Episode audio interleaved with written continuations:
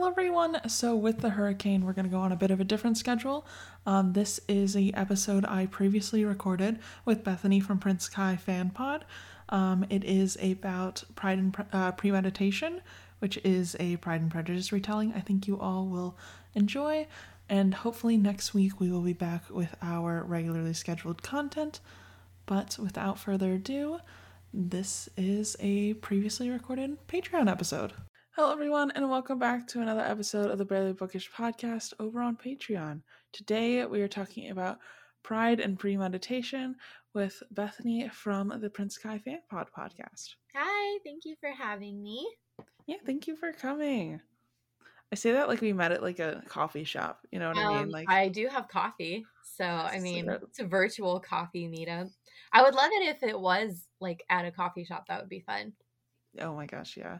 I, and that's and then you have like the good aesthetic like background noise of like people like quietly talking and like As coffee being opposed to like sometimes when I record and the background noise is my husband playing video games and Yeah, sometimes my background noise is a moon like trying to get on top of like the desk behind me and then like missing and then so it's just like slam slam slam slam.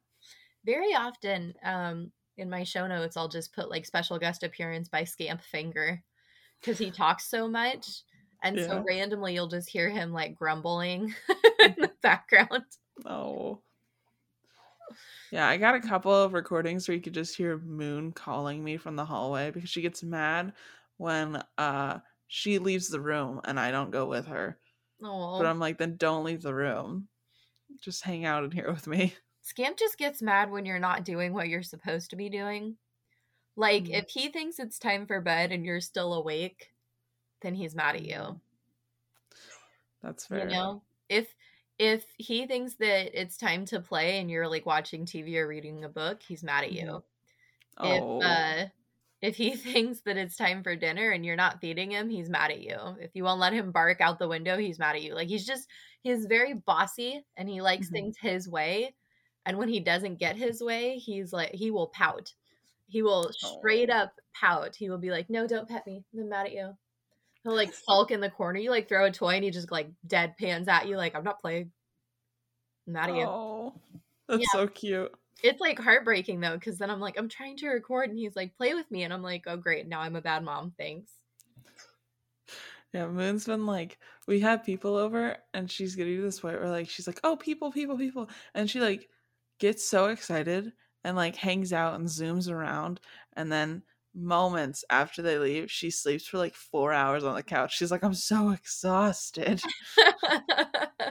I love So- when animals get exhausted for no reason. I'm like, Mhm.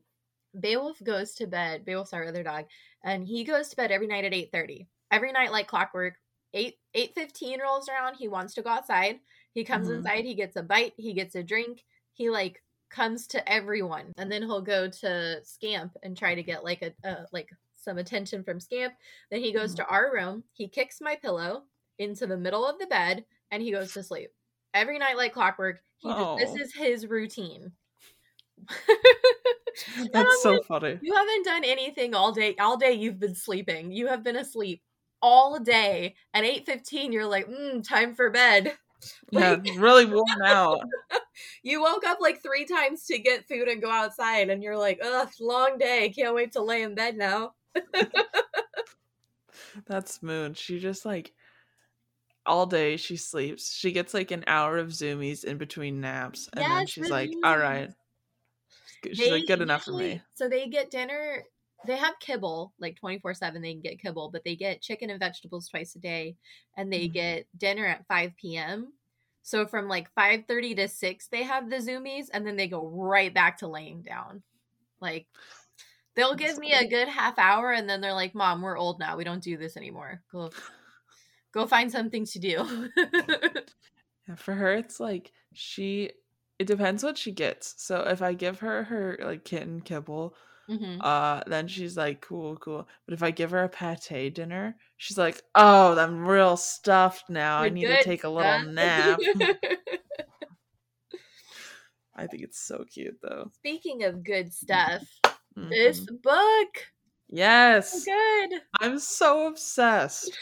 So today we're talking about Pride and Premeditation by Tirzah Mhm. Price, which is a Pride and Prejudice murder mystery retelling, and it is phenomenal. hmm My first thing I have to say is I like the way they like uh this author didn't she like they hit the main things, but they didn't feel the need to go and hit every single thing.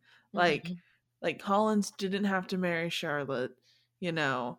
Wickham didn't have to take Lydia away. Like but there was enough of it getting close enough that like it it was obviously a Pride and Pre- Prejudice retelling. retelling. I also Yeah. like that it was um modernized in terms of like what uh language style was used and Mhm. sentence structure. I think that makes it like easier to digest for today's readers and um today's audience and I think that you know today's readers and audience we want to see more strong independent women Mhm. um, but that wasn't common way back in the day, not because there weren't strong independent women, but because society didn't allow them to have a voice. And so getting this perspective where it's not quite in the 18th century, you know, it's it's a little bit further in years and you get to see like uh, sort of a different side to these characters. Like Mhm. in the original Pride and Prejudice, Elizabeth was kind of a social pariah because she spoke her mind, and women were not supposed to do that. They weren't supposed to talk at all, let alone give their opinions all the time. And um, in this retelling, it's kind of similar, but also she wants to work, she wants to practice law, she Mhm. wants to um, participate and have an activity outside of the home, and that's also what makes her um, outside of the normal society. She's not Mhm. accepted. Yeah. It was just so good. I know. So good. And okay, I honestly wasn't sure. Like, I don't know how they're going to carry on the next one. And I know you got an arc, so you read a little bit. But I was like, are we going to fully, like, forget everybody in this and then move on? It's just Okay. a completely different story. Yeah. It's it's kind of like, you know, cuz the original Pride and Prejudice and Sense and Sensibility, they're two independent novels that don't Mhm. have a connection to each other. Yeah. Um and so it's kind of similar, you know, the Okay. retellings are not they don't necessarily uh take place. I guess they're companion novels because they're both retellings from the same author. hmm Um and from inspirations of the same author. They're both Jane Austen. Um hmm so I, in that sense i would consider it like a series Yeah. but um yeah in terms of like the characters or the plot structure or anything like that no one makes a return as far as i know i'm only about 18% of the way in but Mhm. um so far none of that has been present Okay. Yeah. I wasn't sure. So that's good to know. yeah i kind of like it that way though because Mhm. like we said the originals didn't have that connection so Yeah. it would have felt very forced i think um Mhm. because also those characters just because they're from the same area and the same time doesn't mean they belong in the same world. Hmm um and i don't necessarily think that like jane and marianne and elinor i don't necessarily think that they could all be in the same story together and have the same interactions. Like i don't think they belong in the same story I, I was worried it was if they were, then it was going to kind of make them all ba- background characters and still be like a Lizzie Bennet story a bit. yeah and i think that sense and sensibility the original writing um Mhm. was a little less uh main character centered like if you read pride and prejudice it's very clear that the main character is elizabeth bennet Mhm. but if you read sense and sensibility it kind of goes back and forth between marianne and elinor so they both kind of feel like the main characters Mhm. um, maybe Elinor a little bit more than Marianne, but it's almost like every other chapter in the original Sense and Sensibility. It's like this is Marianne's perspective, this is Elinor's perspective, even though it's all written in third person. Mhm. Um, so in that sense, this book has like more. This book that we're talking about today, Pride and Premeditation, has more of a, a central focus because Mhm. everyone else is a background character, including Darcy, because this is Elizabeth's story. hmm Yeah, and I I really like the way this was done. It was just amazing. It's beautiful. I'm so excited for the next book. I want. I, I- really hope that you get a copy, but it does come out in three months, I think. So Worst comes to worst, I'm just gonna get it the date real quick. Mhm. Um, Sense and Second Degree Murder comes out April fifth, twenty twenty two. So Excellent.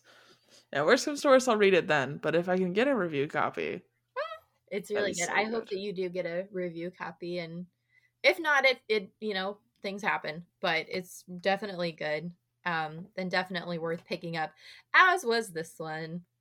My mhm. mom really only reads two types of books. She likes classic literature and she likes murder mystery. So I really need to get her a copy of this book. She's Yeah. not big on young adult, but I think this like is a good it, like hits both though. Like this is a perfect combination.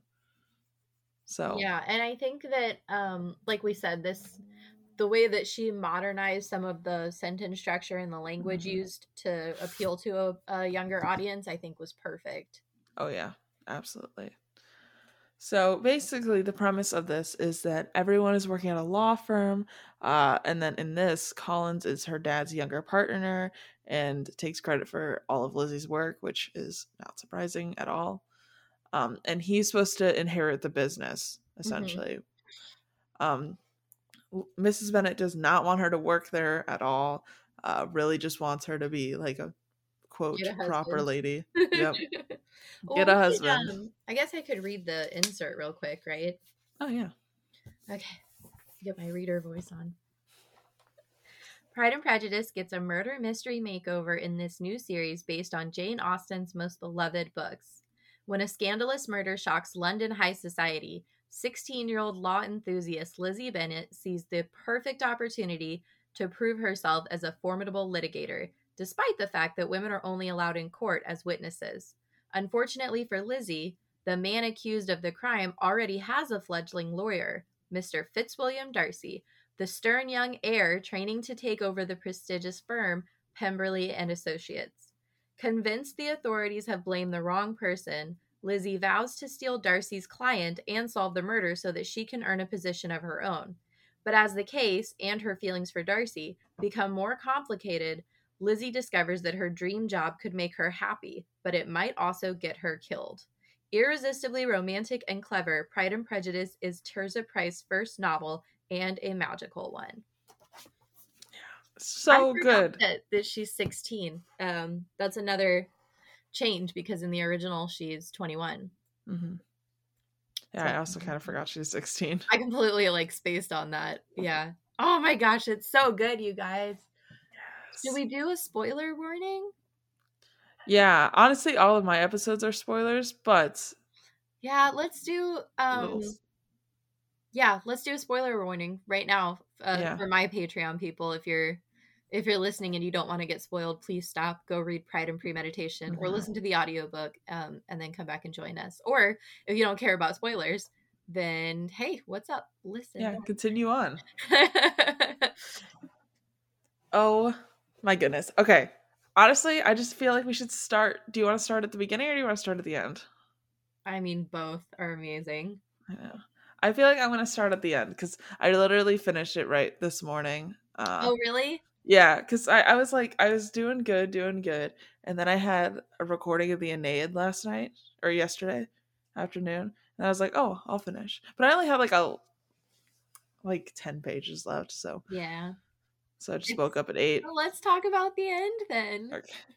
Oh, okay. First off, Darcy not proposing. I was kind of so- shocked, but like I was relieved. I mean, yeah, I was like, oh, they're gonna, you know, I was waiting, and then it's like Finn, and I was like, okay, but it's like, it's not like I was mad about the change because I feel like it made sense, you know, I feel like this particular story was about Lizzie finding her footing as a litigator, and Mhm. she just happened to fall for Darcy in the process. So yeah, the ending needed to be her achieving the goal of hmm becoming a litigator, not her getting a husband. I yeah, think. I think that's why she chose that ending. And I think that's why I like that ending so much. Because if Mhm. they had gotten engaged, I probably would have been like, well, that's great. But, you know, I'm really happy that they got engaged, but I'm still trying to celebrate the fact that she's getting taken seriously as a litigator now. yeah. I think it would have taken too much focus away, like you kind of said, and uh, I think it would have just like brought Darcy like really abruptly, abruptly, yeah, into the story. you ever say a word and you're like, that doesn't sound like right. I do that sometimes. Um, and I, I always am like, is that a word? Who cares? You guys know what I mean. Mm-hmm. Um, especially with my husband. My husband and I do it all the time.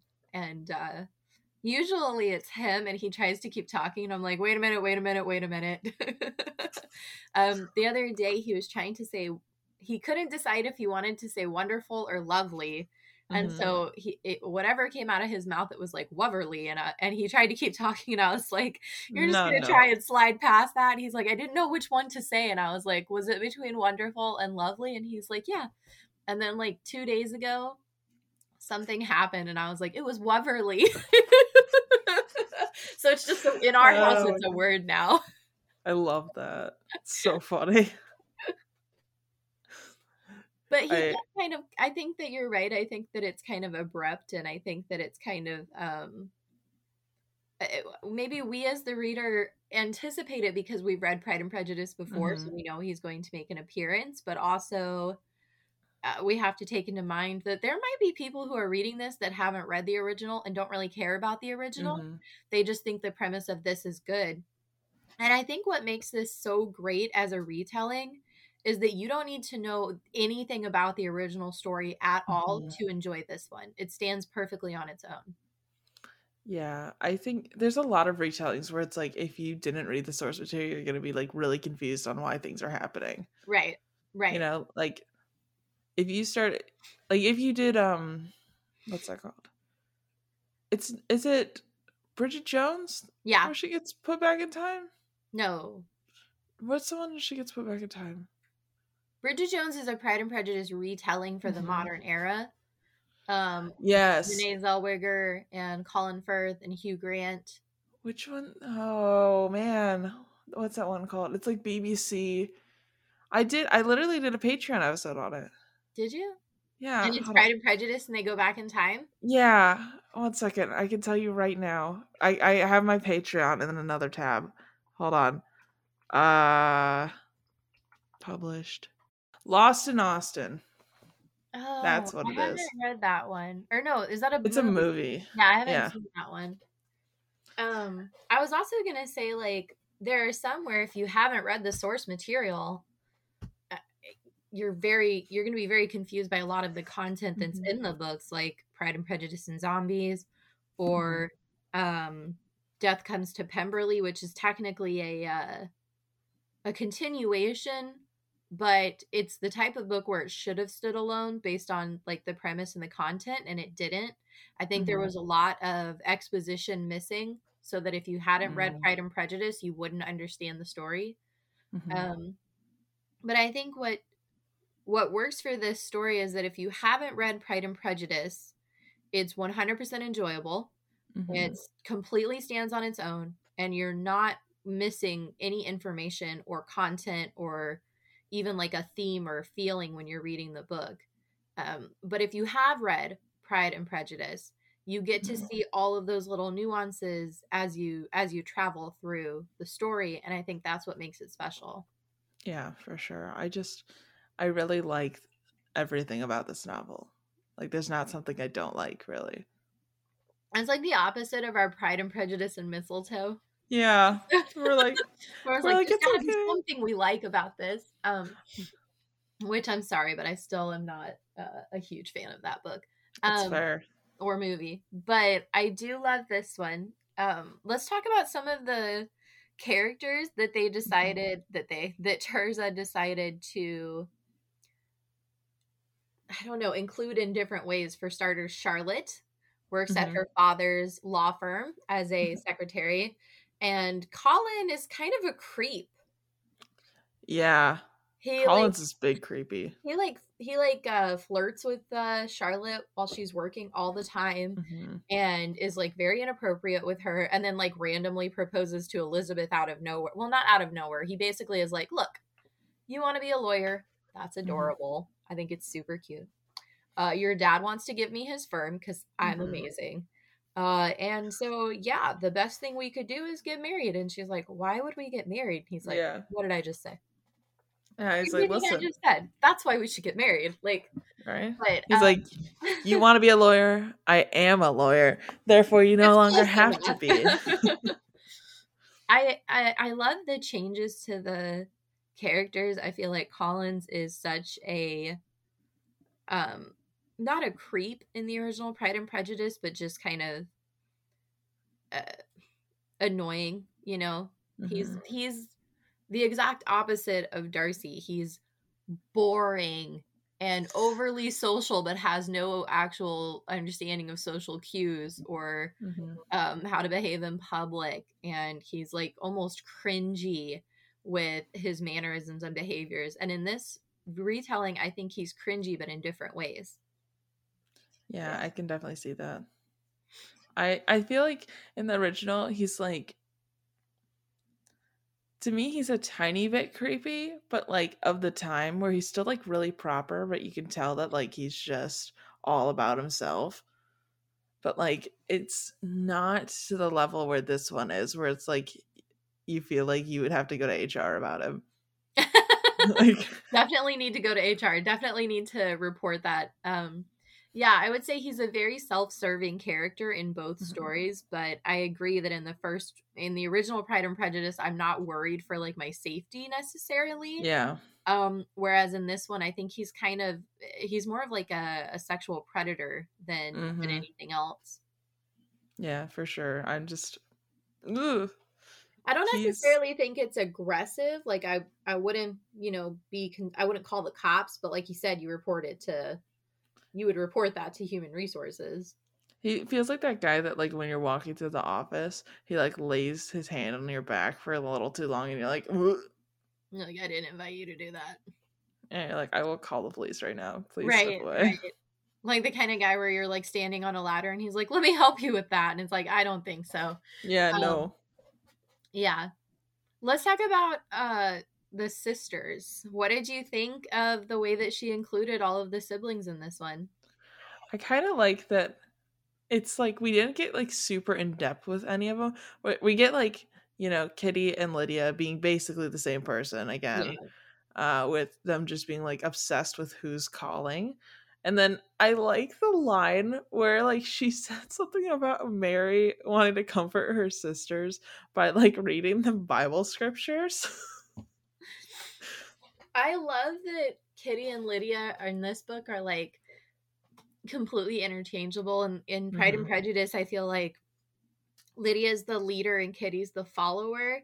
But I Mhm. feel like in this book, like they are, they're 100% interchangeable. And you know, like you said, we don't have the like Lydia Wickham, um, like scary ending that we get in the original Pride and Prejudice. Mhm. And I think that that I think that that is good for this story. I think it would I think it would take away from the story if we were also focused on that in Yeah. addition to everything else that we're dealing with with Wickham. yeah, for sure. But I do like that she like nodded to it by having Wickham flirt with her when he was supposed mm-hmm. to be calling on Lizzie. Like I like that anything she changed, like this author changed, is they still like nodded to it a bit. I like that. Yeah, she was like, "Look, I get that this was in the original, so here you go." Like instead of Mhm. having the two of them flirt and then um run away together and then have this like scandalous elopement that doctor or the doctor that Darcy had to um uh not cover up but sort of uh, atone for to to Mhm. save their their reputation and their family's reputation um Mhm. and instead it's just like you know they flirted for like a second but the author was like but i'm not going to do that to lydia and i was like thank you Big appreciation because lydia has suffered enough yeah, like no, it's uh, and it's every Pride and Prejudice retelling. I feel like that comes back up.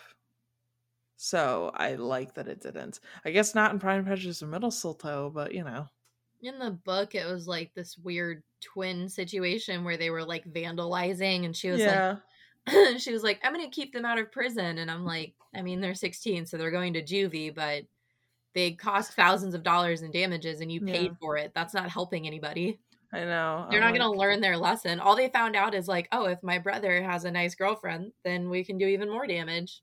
Yeah.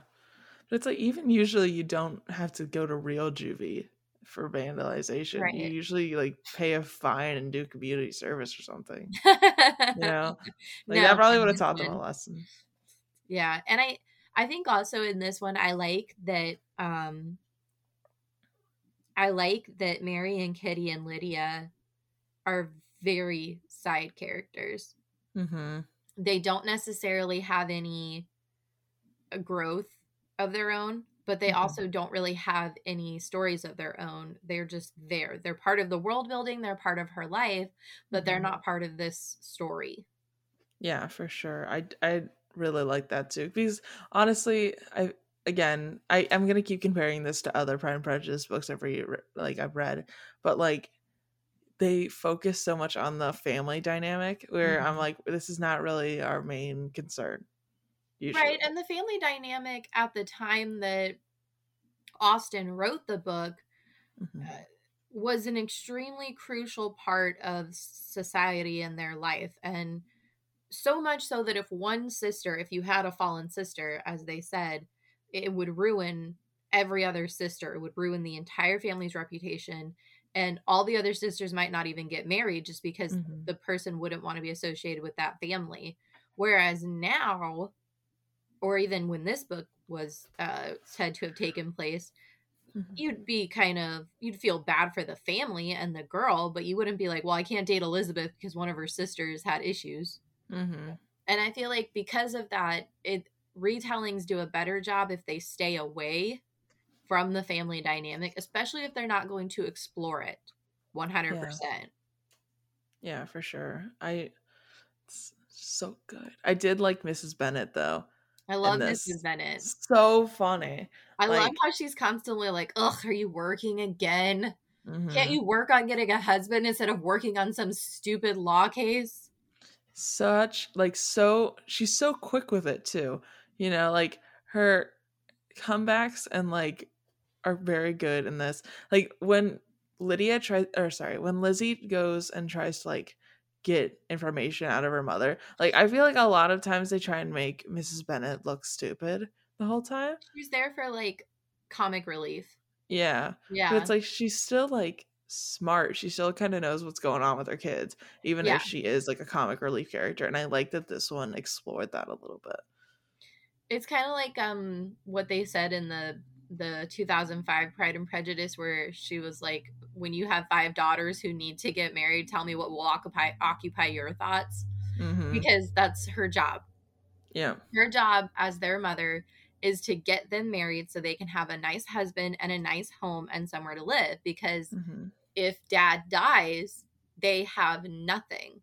Hmm And so, yeah, she had five daughters. That's five daughters that she has to find a future for. Yeah, that occupy my thoughts too. And I Yeah. think that because of that, she's very observant and very involved in their lives. And you know, Mhm. it's like she like you said, she's often played as dumb or comic relief or even like a joke of a person like, "Oh, she only cares about marriage." But that was important at that Mhm. time. And it it wasn't her being like this shallow person who only cared about marriage. It's that's what was important. That's how she was going to take care of her kids, hmm for sure which we actually do see in Sense and Sensibility. Um, we okay, spoiler alert if you haven't read Sense and Sensibility, kind of skip five minutes ahead, but Mhm. we see that in Sense and Sensibility. Their father dies unexpectedly.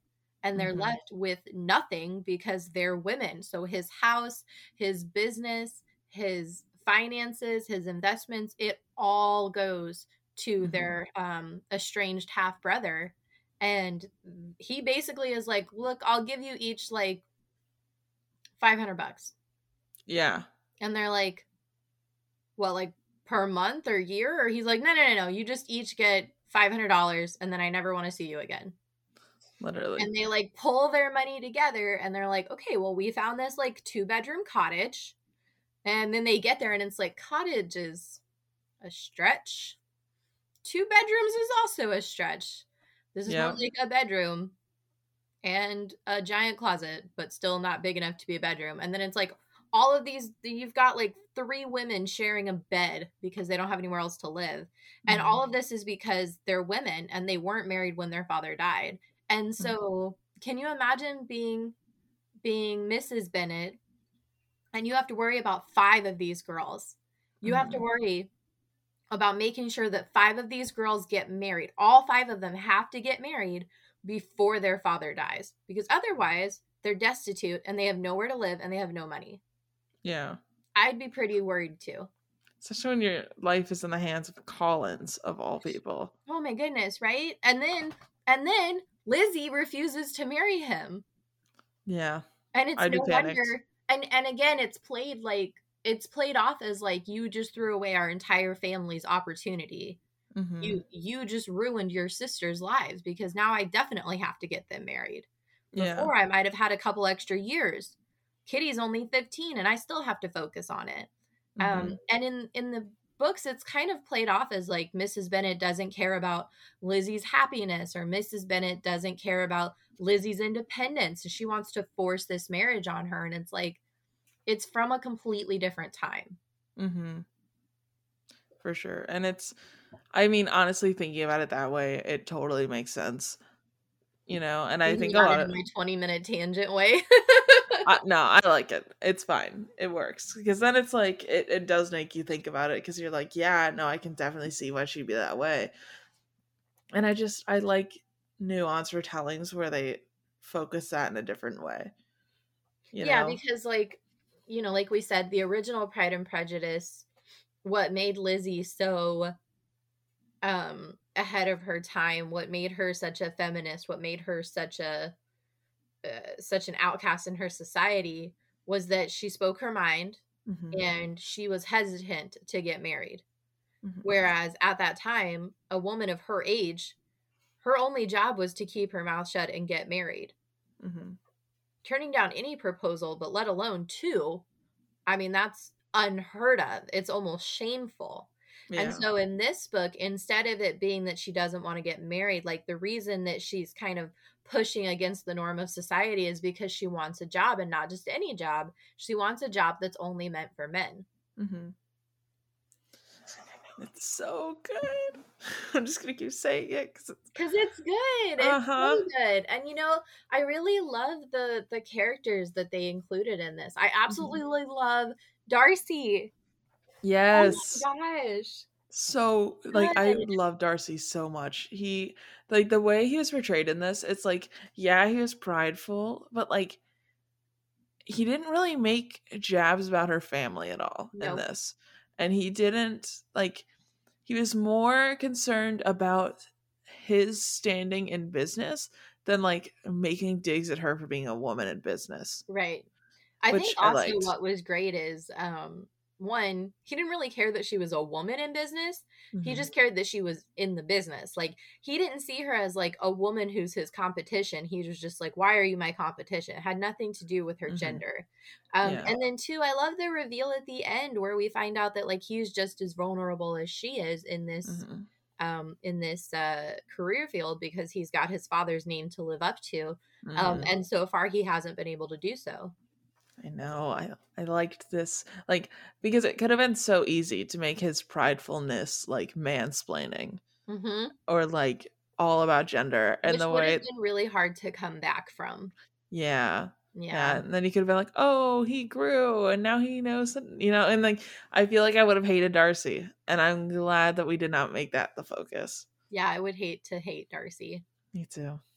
Seeing you Darcy. It would be hard to come back from that. It would be hard as a reader Mhm. to listen to him mansplain for like 200 pages and then forgive him. That wouldn't. know. I there'd be too many readers that would be like, "Well, I'm never touching a book by her again." Yeah, for sure. And I will say, if you listen to my Sense and Sensibility episodes, my cousin Allison just got a puppy and named him Fitzwilliam. Hmm. Oh, I love that Bingley and Jane met at the hearing. Like, that was so good for me. I love that so much. I love that. I love the connection of Bingley being like the accused, Yeah. and his best friend is a litigator, And yet Mhm. Lizzie is still running in there like, I'll I'm gonna represent you. And he's like, No, it's cool. Like my bestie's a lawyer. And she's like, Mhm. But I'm trying to be a lawyer. And he's like, yeah. Well, that's cute, but he is an actual lawyer. Like again, Mhm. it has nothing to do with her being a woman though. It's just that Yeah. she's grotesquely underqualified. She has no Mhm. education, she has no references. Um, as far as they know, she has no job experience at all, and she Mhm. has no casework to or or um or character references that could say like she's great at this, she's great at that. And she's just walking up and she's like, My dad is a lawyer and I want to be one too. And you're accused of murder, one of the biggest things you could be accused of. And Mhm. instead of going with your bestie who works for this prestigious law firm, you should go with the daughter of this lawyer you've never heard of who's like barely making ends meet. Yep. And I do like too that it's like not only that, but it's like in order for her to have this meeting, she lied about who she was too. So he's like, what? and it's Didn't like, she say she was his sister or something? yeah, Yeah. He's like, You're not my sister. And she's like, Well spotted. yeah. She's like, huh, yeah, I'm, I'm not. So nice. I love the um nod to her purse. I love that she's like always carrying her receptacle. Um, and that they're like talking, they're always like, What do you have in that thing?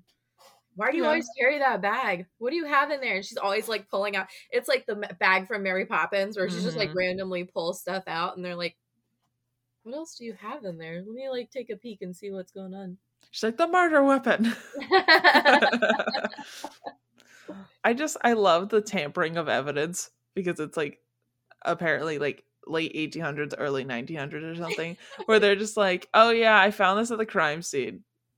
This button, and everyone's like, "Oh seen, yeah." um, Have you seen John Mulaney? He's a comedian. Mhm. Um, and he's hysterical. And he has a skit about how easy it was to get away with murder before it was like before Yeah. there was DNA. He was like, What did they even do? They just like walked up to the crime scene and they were like, This blood is gross. All right, what's my hunch?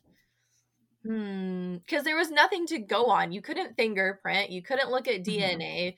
They didn't take enough care for the evidence at all. They were just like touching everything and moving Mhm. stuff around. And um, I love how present it is in this one, where it's like, as long as you, oh, he says, like, as long as you weren't still at the murder when the cops got there, Yeah. you were going to get away with it. Yep. And he has like this line too where he's like, uh, go tell them it was uh Oh yeah, the bank robberies. He's like, Yeah. you go tell them it was John and Snow and Sunny and the gang. And well, you know what? For my Patreon people, I will insert clips of all of that because you guys know that I love to insert clips. Um, Mhm. yeah, it's just hilarious, like what people could have gotten away with before there was such thing as DNA or evidence or any of that. And I love that Lizzie like cares about that stuff and is like, Mhm. well, that's evidence. And they're like, Eva, Eva, what? What are you talking about? And I love that she's constantly like playing detective, even though she's supposed to be a lawyer. She's like, well, I have to do both, obviously. Obviously, the cops aren't going to do both. I have to. I have to do both jobs. I know. She should have been a cop. Like become a been a detective. detective. She could. She could fit in on Brooklyn Nine Nine. I want to talk about Lady Catherine. Yes. I Bitch was so such an upgrade in this story. Oh my Mhm. gosh. This is where she really went a different direction. mhm. This is where she veers, I think, the most from the original and from every other retelling. I know, and I love it so much because it's like Lady Catherine is such a throwaway character in the original, kind of. Whereas, like, Mhm. she She matters. just shows up a couple of times, Yeah. stirs the pot, you know, rattles things up, and then goes home to her empty house. Mhm. But like for her to be the main villain of this, Sorry, I was just petting my dog, and he's like asleep, and he just kicked my hand, and it like scared me. oh, I'm sorry. Lady Catherine, the bitch. Um,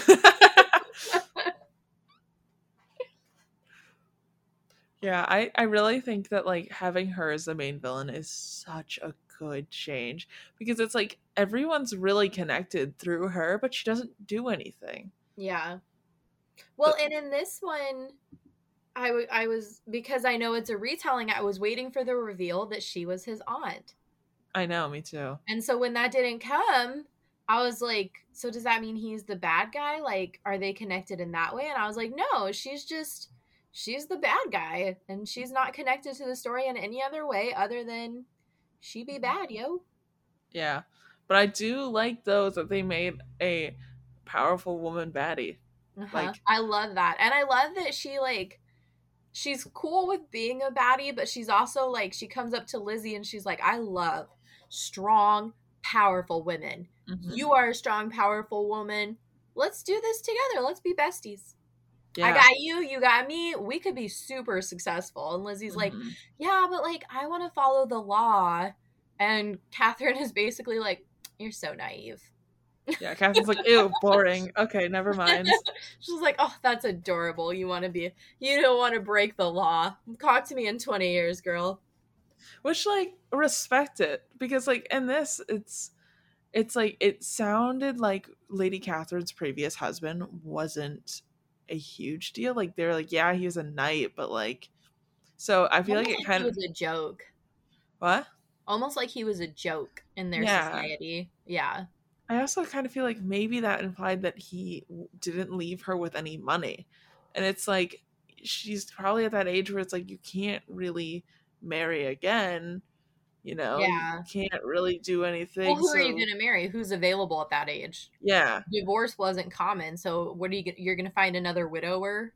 hmm Yeah, and and um, I also feel like it's obviously not explained, but like I love to make headcanons for what happens to people. hmm Um, like I have this whole headcanon for uh Torin that like he was in love and had this beautiful fiance and she died of the plague and that's why he like dedicates his life to serving the emperor. So yeah, I told Marissa about that and she was like, What? I was like, I don't know. I just wanted a backstory for for Torin, and I know he's Mhm. married to his work, but I wanted him to have like some kind of love. So I was like, Yeah. "Ooh, tragedy. Um, so for me, Lady Catherine, I kind of feel like Lady Catherine is one of those like really sad stories. Like she thought she had this wonderful life of luxury and happiness, and then her husband dies, and it turns out they're poor, destitute, and they owe lots of people lots of money and Mhm. no one liked her husband. He was basically a joke or a crook, and she's got nothing. She has no money, no home, and nothing but his last name. Yep. And so I like to think that like that happened to her, and she was like, you know what? I don't need to have his last name. What's important is my first name, and that's what everybody's gonna know me by. And she's the one who's like, you tell them it was Lady Catherine.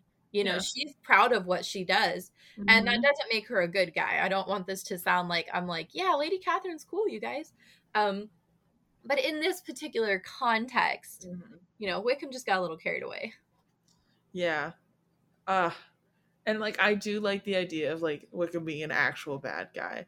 oh i love it because wickham is a bad guy Mm-hmm. in But the then- original they kind of play it off as like this misfortune and misunderstanding and after he marries lydia he comes to lizzie and he's like well you're my sister now and she's like and you're my brother let's let bygones be bygones and i'm like no No. dude was sketch Yeah.